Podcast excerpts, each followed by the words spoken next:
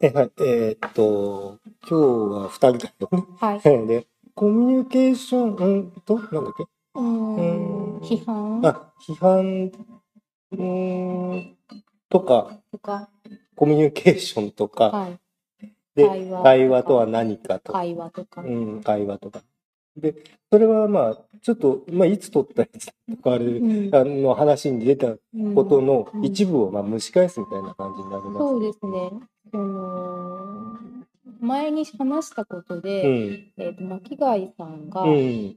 その、批判っていうのは発表している以上うん。避けられないけど、うんその、そういう時どうするんですかっていうふうにうん。聞いたら、うんあの、あそこは僕は対話しますと、っておっしゃってて、で、うんじゃあもう、対話ってじゃあ何ってどういうふうにするのが巻う貝さんにとって、まあ発言責任を取るっていうあ、そうだね。それはぐどういうふうにされるっていうことですすかって聞いて、で、対話しますっておっしゃったんでう、んじゃあ、その批判とか対話について、もうちょっと。何かうん話せることがあるのかなと思って。あ、そうですね。あ、僕、これ一回ね、うんっと、エピ18かなんかで、はい。えっと、コミュニケーションの不毛とかいうタイトルで、あの、一回喋ったあの、コミュニケーション論みたいなの、少し喋ったこと、一人で喋りで喋ったことあります？それは、えっと人は分かり合えないみたいな。ああ、そうですね。うん、必ず、うん。なぜ分かり合えないのか、そこに何が、どういう溝があるのか、はいね、分かり合えない人たちの間に、はい。まあ自分と誰かの間に、なんで言っても通じないっていうことがあるのかっていうことを、まあ中心に話して、もう何話しちゃったか忘れてましたけど、うん、うん。まあ、まあ今回だから、うんと、そうん。の、普通のコミュニケーションで、えっと、相手が言っていることを、は大抵受け入れられるんですけど、うんうんうん。批判については、うんうんうん。あの、受け入れることが難しいっていう人が、なんかたくさんいらっしゃるようで、うんうんあの一切、あの、クレームは受け付けませんうん、とか、ああの、批判はしないでください。嫌なら黙って立ち去って、まあそれもちょっとね、この間話しましたそうっていうね。言ってたから、こうん。うまずどうしてそんなうにん。批判されることについて、あの忌避感があるのかなっていう。そうですね。そうだよね。まあ、すでに批判って言われたときに、うんちょっとイラッ、ねこう、ムカッとくる。そうなんか反発するような心とか、うんうんうんなんかへこむっていう言葉にね、ねいう風になるんだけど、うん。言葉に、批判という言葉に、その負のイメージがついてるってことですよそね。の何かその人生においてうん批判されたりしたことであー何かあったりもしくは自分が批判をしたことでそのリアクションで大変なことがあったりしてあそのー。批判をするされるということになんかそうんのすごい厄介なイメージがついちゃってるんうーんとね、僕、まあ、僕、それは、高校ぐらいまでの話ですけれども、はいえっとね、クラスの中とかでなんか、まあ、議論が持ち上がってるときに、はいえっとね、どっちかに極端に偏っていくようなはい。盛り上がりを見せたときに、はい。これ、ポッと反対の意見出したくなっちゃうんですよね。あはい。あそれで、バランスを中央に、で、それやるとは、い。すごく目立つんだけど、ええ。でまあ話の腰を折ってるような形あになりますなるよね。ほどね。みんなででこう盛り上がってきてるのに、うんとうん。ただそれが、だから、その意見が正しいとか正しいとかじゃなくて、はい。盛り上がってきてることでそっちに偏ってしまうっていうね。僕それはね、よくね、き気になって、ええ。わざと、うん。こう、いや、こっちの意見もあるんじゃないのって。の他の選択肢が見えてないんじゃないですか？っていうことを言いたくなっちゃそうう。そうそう。うん。それが、とかね、まあちょっと、まあこれだ、えっ、と、僕まあ高校の時に、そのはい。音楽系の、はい。えっと、クラブに入っていて、え。で、音楽室を借り切っ文化祭とかで、あの、う一丸一、丸二日ぐらいを、えはい。あの、えっと、見たんです。その、バンドフェスの、なんていうの、ライブをやっていくあと、はいはい。やってたことがあって、えで、それで僕3年生になった時に、ちょっと責任ある立場になっていてえ、はい。で、あの、なんかね、非常にね、その出演したいっていうバンドが、んもうものすごく増えたことがあって、はい。で、とてもとても全員出し切れないと。ええで、一応、オーディションの審査員みたいなことをやったことがあるんですよ。はい。まあ、それね、つ非常に辛かったんだけど、だって、あ同じアマチュアの立場で、同じ同級生とかとかを、チェックしてなはいい、と。はい。うん、だね、あれはね、まあ、まあよくみんな受け入れてくれたなっていうことになりますけれどもね、うんそれは審査であって批判ではないですよね。あ、まあまあそうですよね。うんだけど、その、えっ、と、批判って、その、まあ、ざっくり言って、その文系理系っていう分け方ってその良くないかもしれないけど、ええっと、理学系、理系の世界だえと、はい。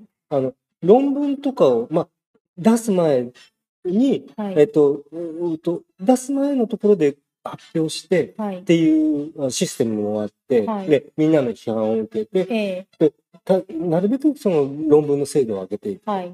で、それは批判っていうことになるのかな？うん、批判、まあ、批判といえば批判なんですけど、うんその批判対象になっているものが、うんその批判その,、まあ、その論文なら論文を出した人うんの、うんとすなんていうの？研究成果ではあるけど、うん。その人の人格とは関係ないし、ね。外側にあるものなんですよね。ええ。で、それで、うんと、こういうデータが足りないんじゃないかとか、そもそもここ、仮説ここを見てましたか？ね。そうそう仮説が、の立て方がうん飛躍してませんかあとか、ー。っていうようなのを、あのうんみんなで、あの、一人の、とか、まあ、その研究グループだけうん。ではわからないようなことを他の人に言ってもらって、で、えっ、と、それに対して、ちゃんとこういうふうに考えていますとか、うん。はい、じゃあ追加のデータ出しますとあか、あ。の、じゃあこの部分については考え直しますとか、ああ。っていうふうにやって、それで初めてその、まあ、査読っていうものが終わって、うんうんえっ、と、雑誌なら、うんうん雑誌に出して載ると、はい、うん掲載になる、アクセプトされるっていうことになるんですけど、うんでもそれについて、うんなんかこう、めんどくさいなとかもしね、思っても、うん、と、攻撃されたとまではなかなか思わないんじゃないかな。その人たち、その、当たり前すぎてね、そういうことすることがね。そのそうですね。批判し合うことうんに。うん。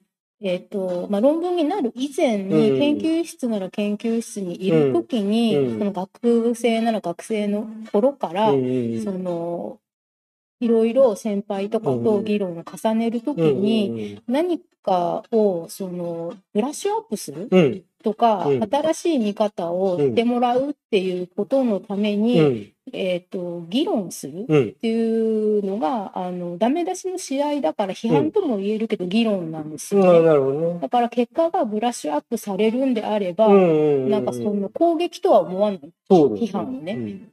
だだから、うんと、うんだからそう、なんで、なんかそれさ、ちょっとバイアスかかってるかもしれないけど、はい。だからその理系の人の方が、はい。その批判ということに対しては体制があると。うん、その、なんていうの、研究結果とかうん。についてはそうだけど、うん。じゃあ、あの、その人のね、思想心情的なことになれば、理系とか文系は一切関係ないので、生活習慣みたいなことにダメ出しされたり、あの、例えば、あなたの考え方はセクハラですとか、パワハラですっていうふうに言われる人も当然いて、その批判をじゃあ研究に対して受け受けている批判と同じように受け入れられるかって言ったら、ここは同じように受け入れられない人もいるかなとは思うんですよね。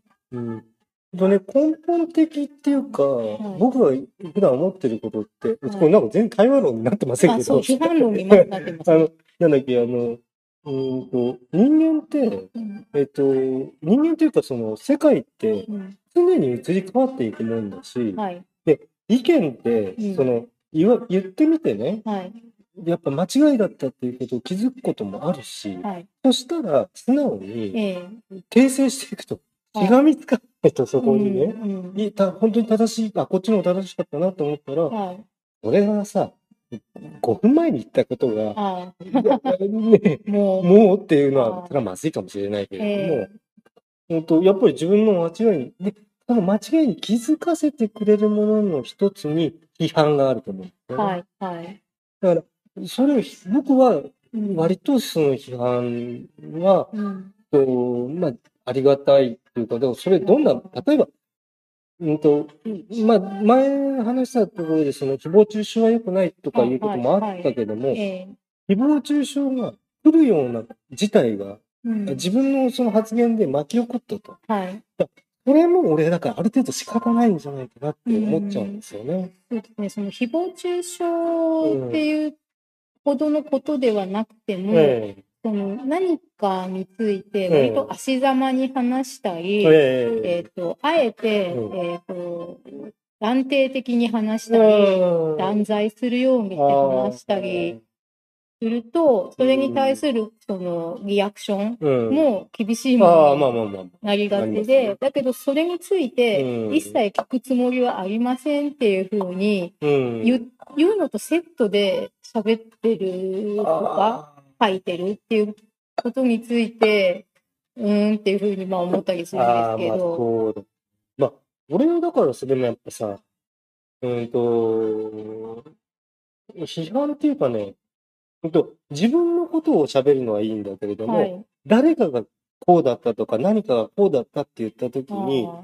あの、必ずええ。それ反対意見ありますからねっていうのをえ引き受けた上で、えうんあの、話さなければ、うん。ただの暴言になってしまうかもあーまあ暴しれないね。まあ、その暴言とか、ええ。っ、と、なんてそういうのをうん。言うのが面白いって思ってる人も、まあおもし本当に面白い芸の域に達してるまあ、毒舌家みたいなうん。人もいて、それはその聞いても批判が返ってこないと思うんですよ。芸になってれば。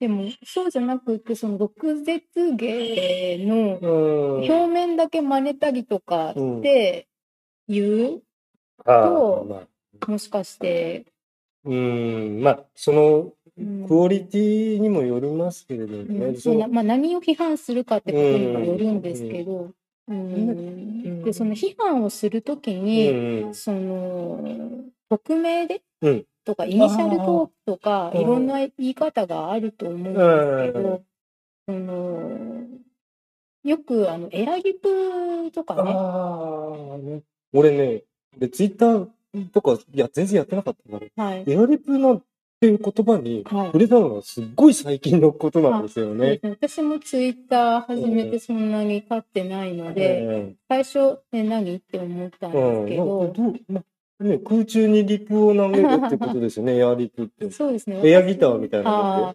私、あの、なんでしょう、同人誌を作るような活動をしている知り合いから、はい。その、そういう言葉ががああるっていうふうに聞いて、うん。でそれで、その、仲の悪い、その、同人作家さんとかが、ああの、お互いに誰のことを言ってるか、わかんないように。人が読読めばわかるんだけど、あの、そうじゃないジャンルと違う人から見たらわからないとわからないんだけど、あっていうようなので、あの、そういうふうに、ポンって、な何々について何々っていうふうに、タイムラインに流して、ー。で、まあ、要するに、要するに、業界の不調みたいなまあ、感じで投げるってことですかね。多分そうだれと思うんですよね。うん。で、それで、その、で、大抵、うんまあ言われた方も、あ、うんこれ私のこと言ってるのかなっていうのがうんわかるらしいんですけど、ど。ただ、あのーピンポイントでね、そういうふうにならないで、うんえ、もしかして私のことですかっていうふうに心配になって、あその、そうですよね。リプでね、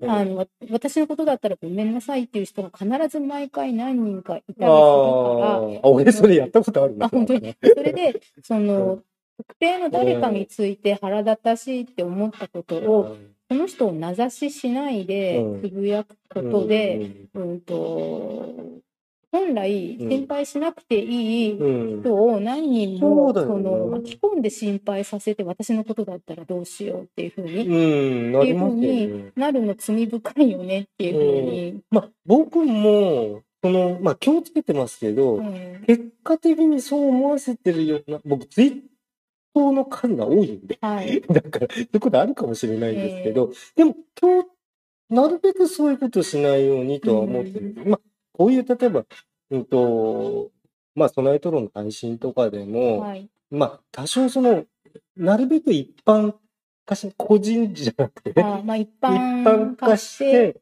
抽象、えっ、と、それは何だいや、抽象化っていうのか？具象化か？あ、違う。具象化じゃなくて、抽象化し一て、般論として。一般論としてはい。話そうってやつ、その失礼になってね。名指しになっちゃった。まあ、本人に直接言えばっていうことですけど、例えばだから、本人に言いたいことみたいのがあるとしても、はい。えっと、それは、ええ。そのあなただけに言いたいわけではなくて、あその一般的にこういうことありますよっていう形で話せばね、あの角が、まあでも選びを、まあ、知ってる人としては、うん、あの、そういうつもりでもうしてるのかもしれないんだけど、うん、いかんせん10 140文字しかないから、あそーの一般的な話として、つぶやいてるようには見えないのかそな。まあ、あそうね、それ結構見ますようねん。で、その、結局見るときって、ええ自分の手元にあるスマホならスマホの画面で見るせいか、ええあの、えギクってね、私のこととか、あ私のことこんな風に言ってるひどいっていう風にあ、思う人が、うんあの多いんじゃないかって思うんですそよね。う。自分に直接届いたような気持ちになっちゃうっていう。うんで基本、そのツイッターの仕組みとして、あの、まあ、フォローしてる人のはい。発言がはい。タイムラインに流れやすいってことになってるんで、そっか。そもそも気にしてる、え全然気にしてない人フォローしませんもんね。うんでもどうなんですか？なんか、その、そんなエアリップで、例えば非難し合うような人たちが相互フォローしてたりするんですか？ああ。うん、だけど僕の場合、はい。えっと、最初、まあ、ポッドキャスト関連のね、ええ人と、あと、まあ、絵のね、はい綺麗な絵描かれる人とかを、はい。こう、なんか無制限、無制限って無機能に、はい。あの、フォローしたりとかして、えやってきてるんえで、ああ、なるほど。その、なんだろう、発言内容がどうのこうのじゃなく、はい。はい。えー、絵が好きで、絵は好きなんだけど、それ以外の。ことはちょっとなと思ってるんだけど。うん、そのフォロー外せないけど、うん絵が好きだかええでもまあそれから人が何か気になったからといって、その人に向けて直接じゃなくて独り言のようにその人を非難するようなことつぶやきますかね。ら。うん、まあね。うん、まあ僕はまあ、まあつぶやくでもうん、そのポッドキャスターだったら番組の中で言うとあか。あ、あ俺でも一回ね、うん。あれはなんか、名指しで内容を、名指しじゃない、ポッドキャストの名前は出さなかったけど、はい。ポッドキャストでこういうこと言ってる人たちがいましたっていうことを一回言ったことありますね。あ、なるほど。はい。うん。まあ、それは、あ、なんかその回ちょっと覚えてる気が多分でもかなり一般化した話にはえ出たから大丈夫だろうとは思うんだけど、でも、その人たちの話した内容ーをはい。そっくり言いましたから、あ、はいもしそれを僕の番組聞いたとしたら、ええその人たちは分かったでしょあ、うね。ううちのことだなあとー。だからって、うんだからそれでね、もし反論があれば、ええっと、僕はそのきちんと答える用意はあったわけですよ。はい。で、まあそうですね。それを言って、えええっと、クレームは受け付けませんとか言ったわけではない。そうそうそう。で、常々ね、まあ、なるべくだ、ツイッター上でも、はい。うんと、まあ、発言には、ええあの、責任を取るっていうのは、そういう批判をね、ええ僕は受けるつもりでやってる。僕は、やっぱりその、うーん、作品とかそういうものを、結構、ツイッター使ってあげてますんで、はい。あの、批判をええ受けざるを得ないんですよね。なんか、な、批判じゃないんだけど、ええっと、何か思われるっていうこと、えはい。いいとか悪い、例えばはいエラーが下手とかうまいとか、えそれは常にえ、はい。あの、かん、おうんと、思ってくる人はいると思うわけなんですよ。ええいいも悪いも。はい。はい。で、いいも悪いも、何も思わないも、何も思わない。うん、何も思わないって意外と辛いんですけど。ううんん。うんね、あの、ほら、えっと、好き嫌い、醜い、あえっと、えーあとは、曲から外て、判断から外し、あ、はい。あの、あれなんですよ。だからね、まあ、ほら、自分の思ってないと、自分のことについて何かとか、はい。自分の思ってることについて何かっていうのを発信する場合は、えっと、それ、まあ、勝手にやってくださいってことになるんですけど、ええ誰かのこととか何かのことについえてえ何か発言したら、ええ必ずその自分の意見とうん。違う意見、はい。ただ、うんそうだねって思ってくれる意見と、はい。違う意見っていうのがもうセットでくっついてくるもんなんで、はい。あの、僕はね、その、片っぽだけ、い言わなきゃいいんですよ。ええ他人のこととかなんか言わなきゃいいんだけど、ええ言ってしまった以上、ええその反対意見は引き受けるっていう気持ちがなかったら、うんそれはただのね、ええ暴言とかうん悪口になっちゃうと思うんですよね。まあ、そ一般の人になんていうんでしょう広えく公開されてるメディアええでそれをやったんであれば、えその一般から何らかのリアクションが返ってくるのは仕方がないで。すよね。で、それをさ、だから全然やら、もうやる気持ちないんだって言いっぱなしじゃないですかね。ええそんなことしていいの？だって。うんまあそのメディアを使っうてん。言ったんだったら、うん。メディアを使って何か返ってくるってことについてはうん止められないけど、まあ、それを一切読まないっていう選択肢もまうんああるのかなっては、取り合わないっていう。あ、でも、取り合わない。そあ、俺取り合わないのはいいんだよ。ええだけど見なさいよって、それは。あーまあそうですうね。ん。まあその実質見見ないではいられないような環境ではありますけどね。ただなんなんですかねその見ない自由っていうのもあるとは思うんですよ。まあ、そそうですね。ええそのミュートとかブロックとかっていう機能が。ツイッターだったらついていて、うんそれで見ないようにしてるものをわざわざ、あのその人のところにね、あのああ、持ってっちゃってた。持ってっちゃうあの親切なのか何かわかんないけど、こんなこと言ってる人いますよっていうふうに、ああ、まあちょっと言葉は悪いけど、はい、えー先生に、あ告げ口。とか、私はあなたの味方ですよっていうことの意思表示、どうなんでしょう？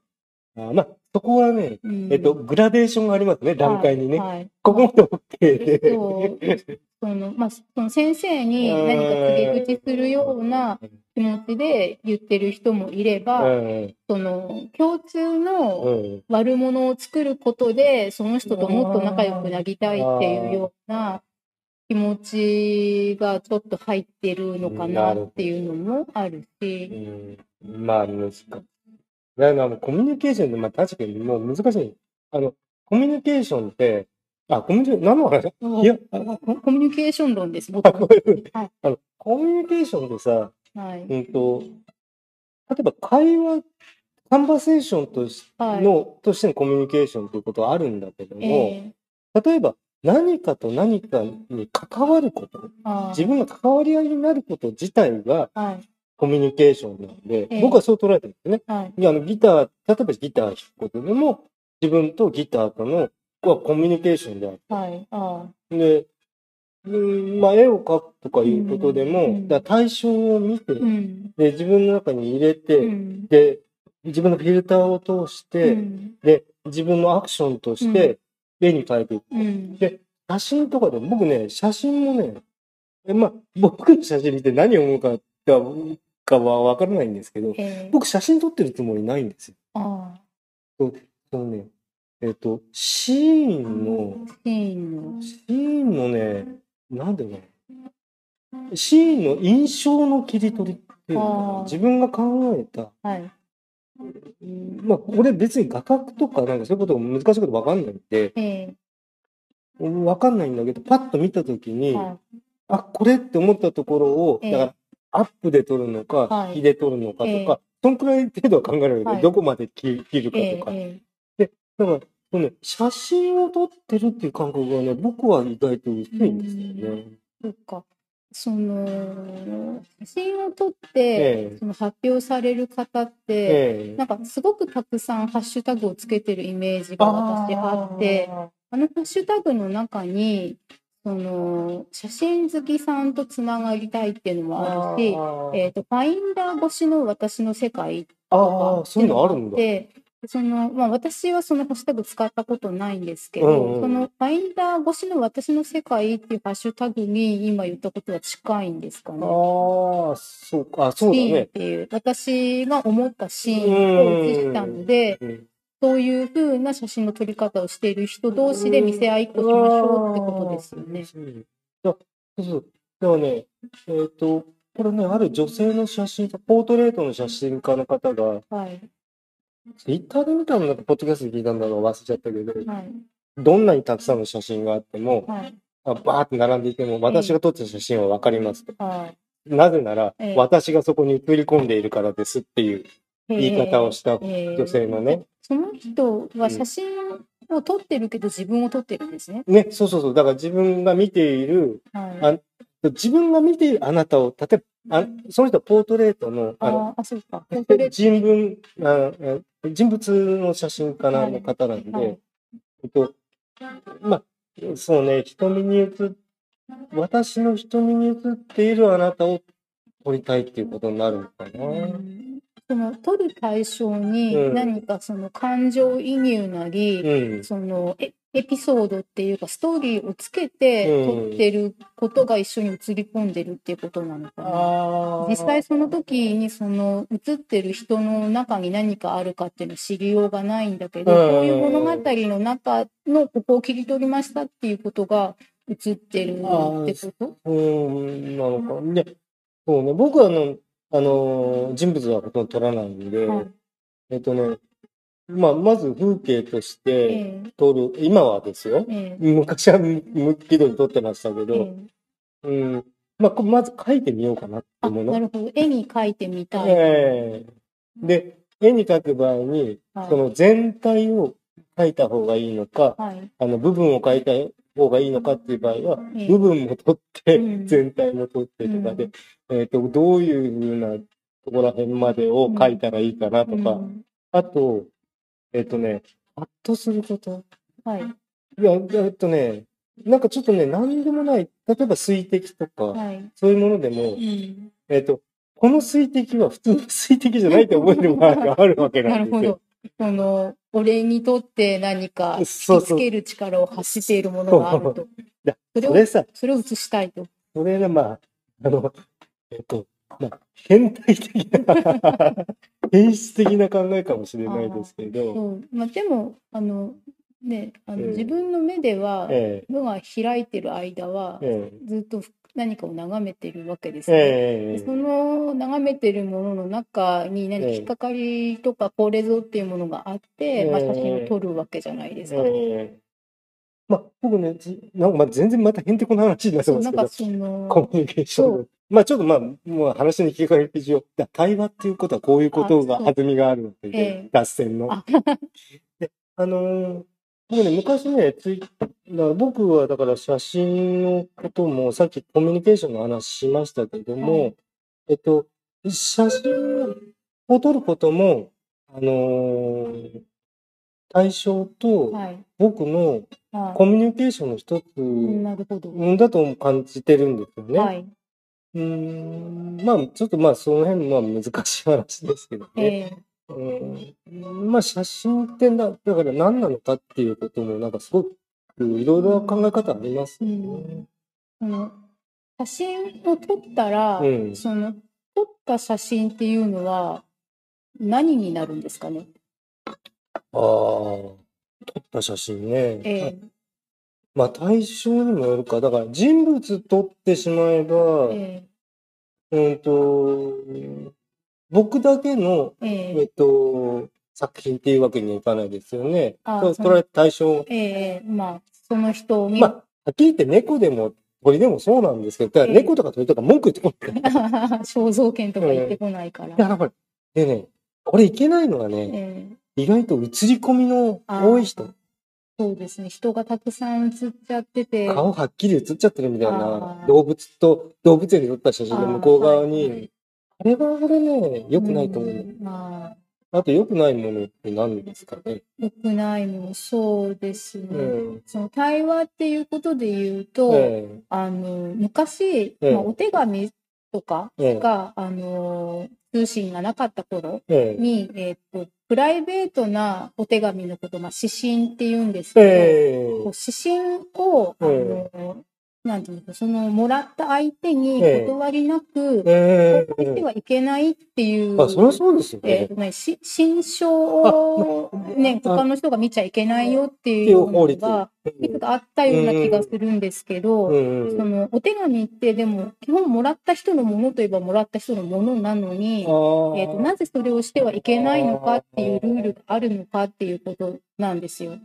なるほど。えーでそれで今は紙のお手紙ではなくて、えー、と DM だったり E メールだったりっあ。ていうのがその他の人には見えないやり取りあとかあとそのツイッターであれば鍵アカウントの中の人同士で表に出ないようにしてる。あのツイートをその画面をキャプチャーして、えー、と他の人に見える形で外に出してしあまうそれさ、それアウトだよね。まあ、アウトだと思うんですけど、でもいややややってるとか、まあ、その鍵垢でもの人のやつでもスクショみたいな。多分いて、まあ、まずその、まあ、目的にもよるんですけどまあまあ例え。ばその政治家の人が何か出現してだからそれは別にあの指針でも何でもないんですけどでそれを発言をその消してなかったことにされないためにああ、なるほどね。永遠に残すために。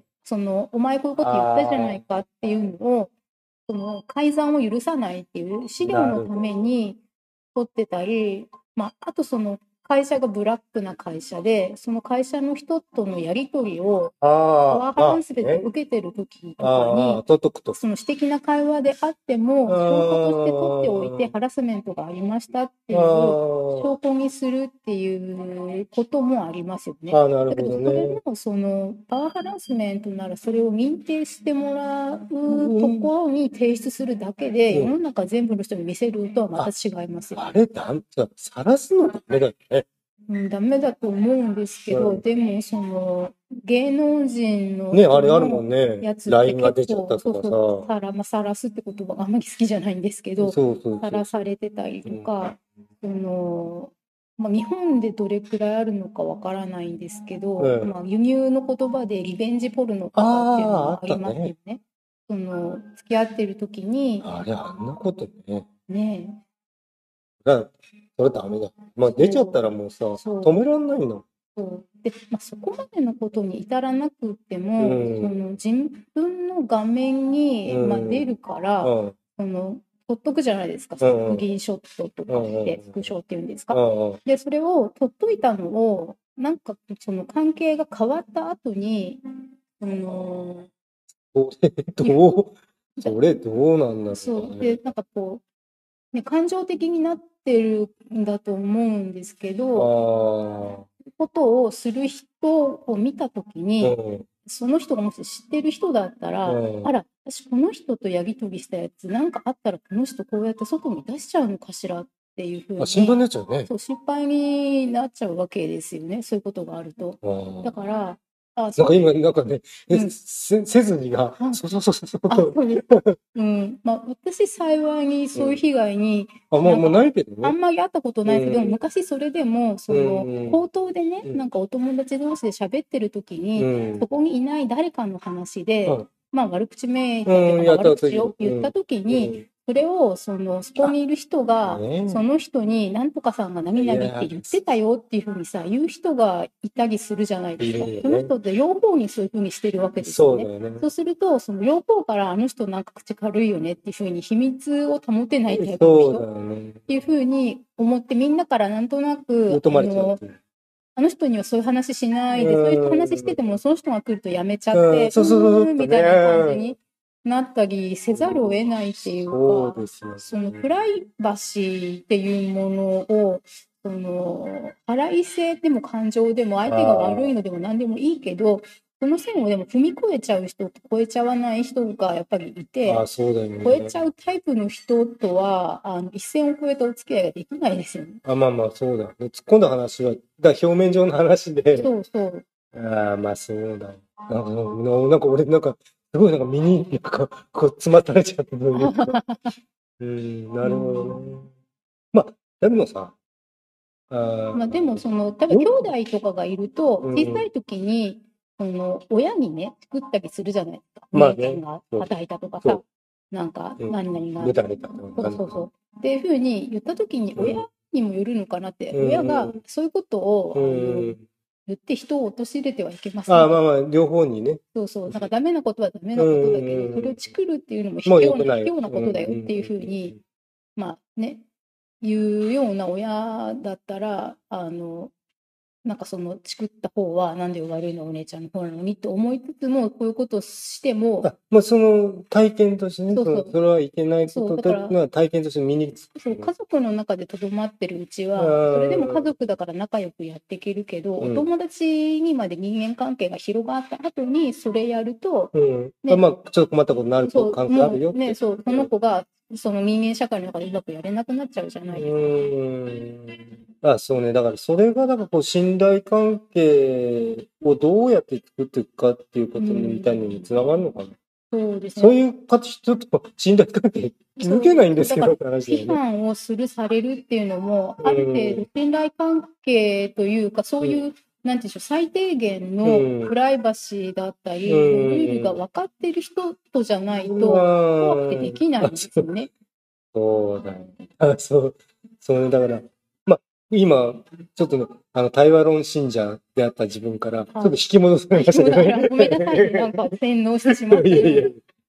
だけどそういうことが、うん、本当対話ではい。生まれるんだと思うんであすよ。今のね、ええ。話の中で。ええ。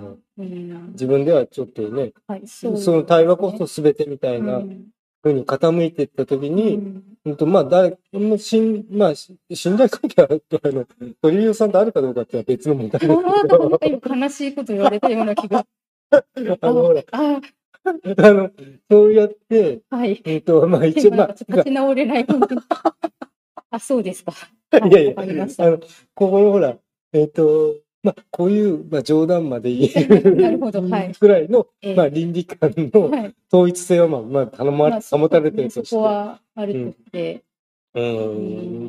まあ、だからそのよく知らない人同士うでんその批判をし合うっていうのはすごく難しいことだと思うんですよね。うん。それでその当事者だけだったらうんまだいいんですけど、うん。こう周りにいる人が参加しちゃうとさらに難しくなっちあまあまあまあまあ、油に火を注ぐ。あ、火に油を注ぐ。そうそうなんかさっきのその作る人じゃないけど、こういう人が出てきたり、まあ、例えば、まあ、まあ、ポッドキャスターなら、ええまあ、ポッドキャストなら、あの、リスナー数の多い番組なんかだと。そうなりがちな、あまあ、そそういうことあったって言ってるわけじゃないですよ。まあ、そのそれでもそのうん批判の中身についてあるんだったらいいんですけど、うん。うんその闇雲な反対のための反対とかね賛成のための賛成ね。みたいな人が出てきちゃうと、なんかあのむしろありがた迷惑な見方みたいな感じになっちゃったまありね。するので、ちょっとこ静かにしててくれないかなっていう私たち話してるんで、はいそういうあのどっちかによくわからないテこ入れとかいらないんでっていう。なるほどね。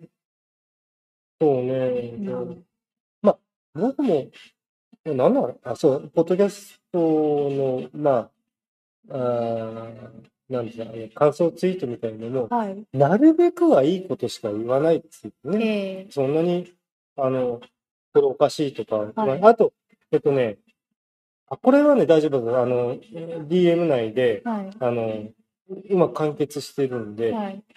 ちょっと、えっと、ある番組に対してね、はい。うんと、これ、こういうことだと、ちょっとこう、メールの取り扱いとかが、はい。ちょっと軽く聞こえてしまうと。えだからもうちょっと、ええっと、取り上げる場合は、はい。あのー今までそんなことなかったのに、急にスタイルが変わっちゃってっていうことを、うんと、お伝えして、はい。で、ちゃんときちんとそれは DM 上で、はい。その番組さんとやり取りがあ、あって、やりとりがあって。うんで、まあ、改善されたされないっていうのは答え言いませんけれども、ええ改善っていうか、僕がから見た善なので、はいあの、うん。でもお互いに、ええ。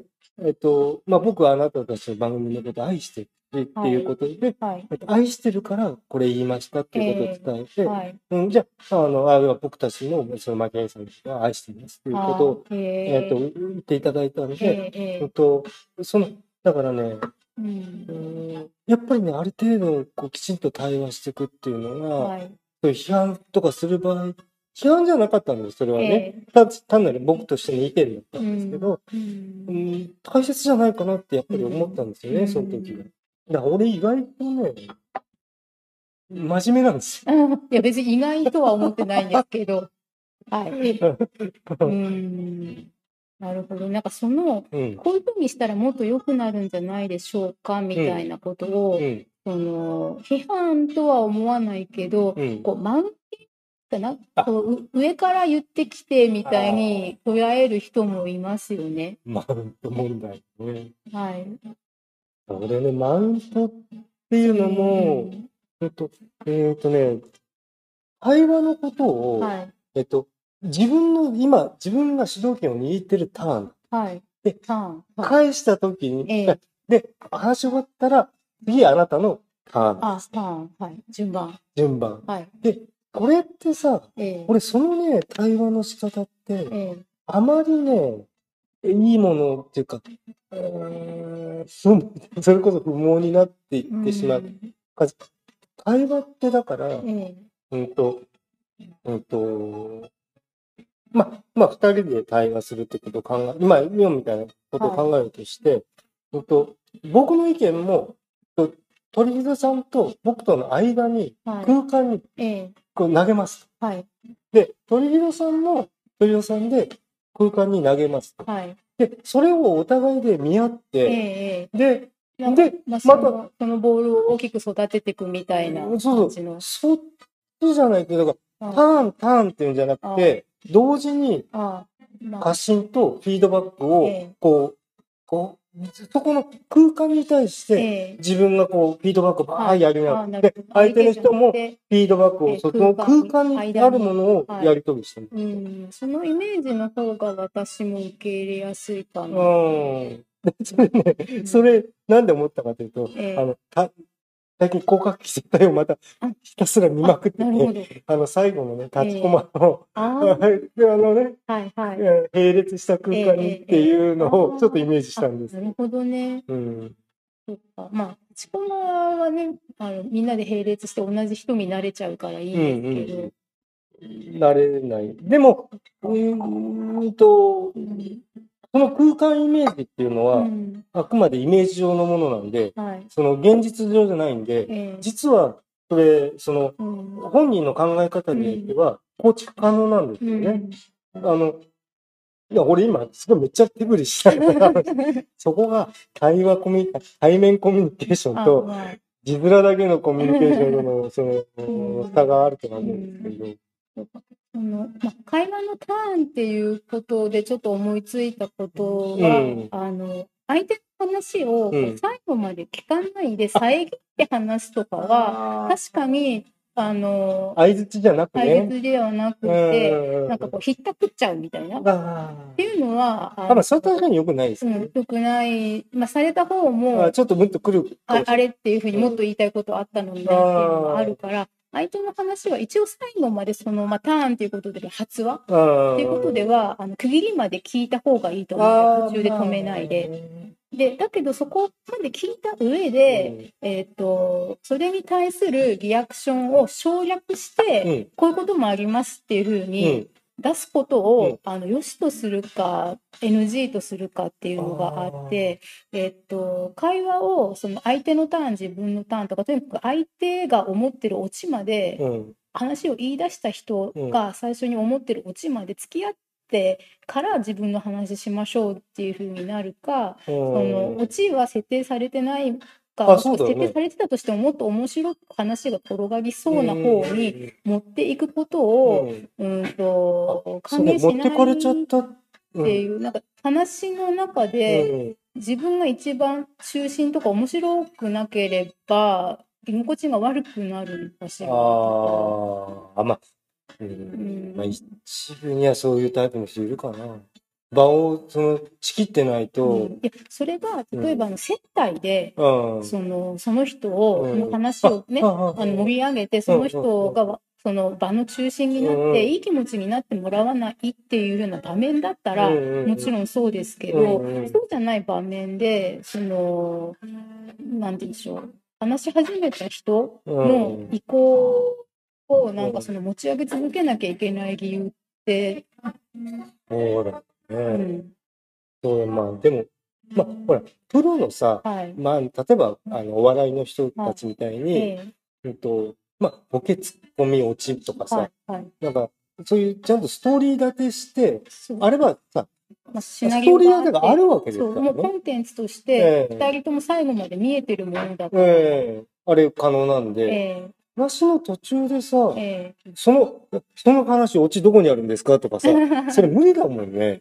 オチないんですけど、で、そう。オチなければ言っちゃいけねえのかっていうとさ、うんうんなんか、まあ、ね、なんか複数で話してる時に、うん。まあ、A さんの話を最後まで聞きましょうよみたいな、まず聞いてから、反論とかの場合ね、っていうのもあるけど、うんあの A さんが何か言って、うん B さんがそれにかぶせて何か言って、うん B さんの方に話の筋が移ってしまったからといって、それで B さんを悪く思ったりしないんだけどな。そうだよね。うん。だって会話ってさ、うん。そういうもんなんだよ。その、うん。その、立場で、まあ、誰かがそれは発言してる以上、誰かがイニシアチブ取ってるけど、はい。そのイニシアチブ取ってるっていうこともうん、非常にこう多面的に移りあ、移っていくっていうのが、はい。会話の僕は本質だと思うんだよ、対話の。うんまあ、対話のね。うん。だじゃあ、だって、じゃあそれ、自分の意見を、ううん、ん。と、とにかくまあ、ちょっと説得になっちゃうああ、まあそうですね。うん。